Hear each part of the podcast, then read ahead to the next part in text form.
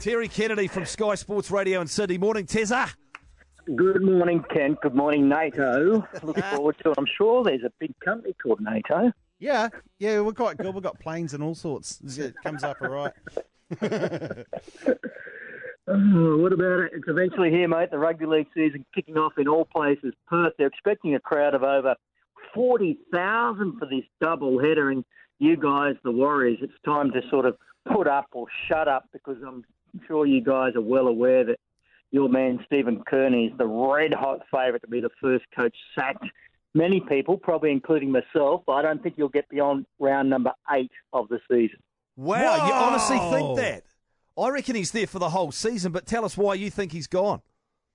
Unfortunately, I'm sour on the Warriors. I've tipped them year after year, week after week, month after month, and they continually let me down. I've barred them. I think they are the worst betting conveyance I've ever seen in my entire life.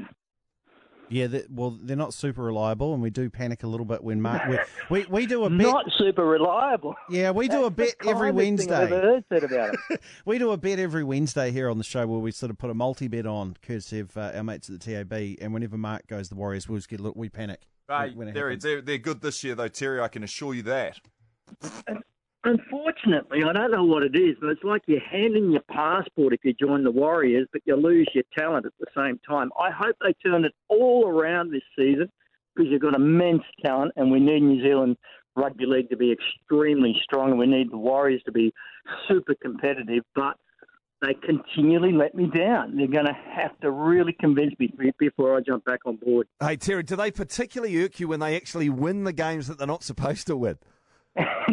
yeah, I'm sure they irk their fans exactly that way because they say, there you go, look what we can do. Look at the talent we've got. Look at the tries we can score. You've got probably two of the most attractive, and when I say attractive, not in looks, but certainly in the brand of footy they play, in Shaun Johnson and got Tuivasa-Sheck, two superstars of the game, but continually come up short. It is so frustrating, and I'm sure it's frustrating for all Kiwis as well.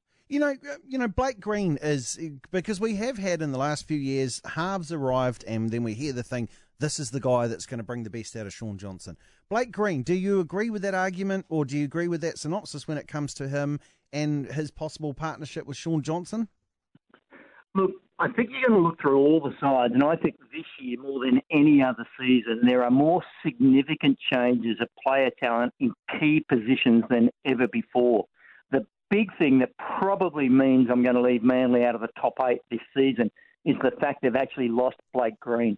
He was a revelation, not because of what he did. He's one of those quiet customers, goes about his own game, runs the team, allows that flashy other half to do exactly what they should be doing, and that's just worrying about their own game and running the ball. Daly Cherry Evans last year, with Blake Green there in the halves at Manly, had his best season for a very, very long time. In fact, he was dynamic because he ran the football. He didn't have to run the team. I'm really hopeful we're going to see the same from Shaun Johnson this year for the Warriors, where he won't have to worry about the rest of his Kiwi mates out there. He'll just have to worry about himself. And we all know, virtually, you can't get a hand on him when he decides to run the ball. Blake Green will run the team. That's if Stephen Kearney's got any smarts at all. And Shaun Johnson will just run that ball. One big in, one big out, Terry, to start the season. The in, the back in is Thurston at the Cowboys. The big out, of course, is Cronk from the Storm, but that now into the Roosters. So when you look at the little bit of movement in the off season and you look at how things stack up with tonight's first game kicking off the comp, who do you like to win it? And at the back end, who wins the wooden spoon? The wooden spoon is won by you guys in a three-way battle. In No. a three-way battle with the West Tigers and the Gold Coast and the Warriors, you're just so unreliable. I can't trust you yet. Give me a call in a few weeks, all right? I'll find out whether I can trust you. Mate, you are And the- doubling down this morning, TK, let me tell you. Yeah, and the comp goes to the Cowboys. Um, they got to the grand final without Thurston, without Scott, um, and of course they've also picked up uh, McLean as well. They've got uh, strike power right across the park. I can't see anyone beating the Cowboys. Um, just very quickly, this Perth doubleheader, I had I saw a tweet last night. They're selling tickets for as low as I think it was eighteen dollars. Uh, you could get into that into the doubleheader to see these teams.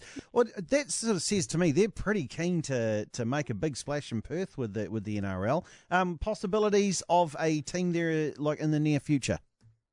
Look, Kent and Nate, I'm not real worried about what they're selling the tickets for. I think $18 is a, a good price a great price. for people from Perth. Yeah. I don't even care if they give the tickets away. If they can get 40,000 people to the Optus Stadium in Perth for a Mm. rugby league game, I'd put a team there next week. Yeah. That's how quickly I get a team there. Um, rugby union's not there, as you guys know, with the Western Force folding. You got plenty of. You've still got some big, big mining money over there in Perth with big corporations. Get them involved. We need a rugby league team in Perth next week. And and I know that you're working uh, with Laurie Daley uh, nowadays. Can you just lean over and ask him? Is he going to be the Kiwis coach this year? Is he around? Can you yell down the Uh, hallway for us? I'm actually working, and Laurie's here as well. Yeah. No. Uh, where are you, Loz?